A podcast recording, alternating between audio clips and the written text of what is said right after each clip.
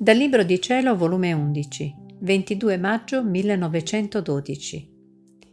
Il vero amore non è soggetto a scontenti. Trovandomi nel solito mio stato, per poco è venuto il benedetto Gesù e sentendomi un certo scontento mi ha detto, Figlia mia, il vero amore non è soggetto a scontenti, anzi dagli stessi scontenti prende occasione per cambiarli nei più bei contenti per virtù dell'amore.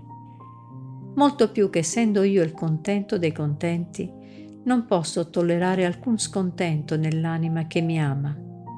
Sentendo io il suo scontento, più che se fosse mio che suo, sono costretto a darle quella cosa che la rende contenta, per averla tutta uniforme a me, altrimenti ci starebbero delle fibre, dei palpiti, dei pensieri scordanti dissimili che farebbero perdere il più bello della nostra armonia.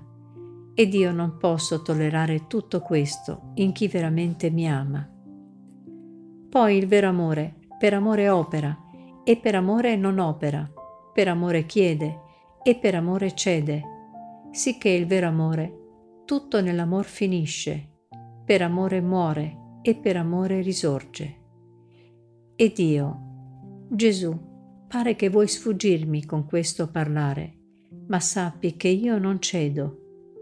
Per ora, per amore cedi tu a me, fammi un atto d'amore e cedi a ciò che mi è tanto necessario e a che tanto sono obbligata.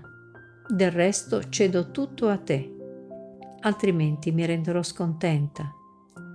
E Gesù, Vuoi vincere a vie di scontenti? Ha sorriso ed è scomparso.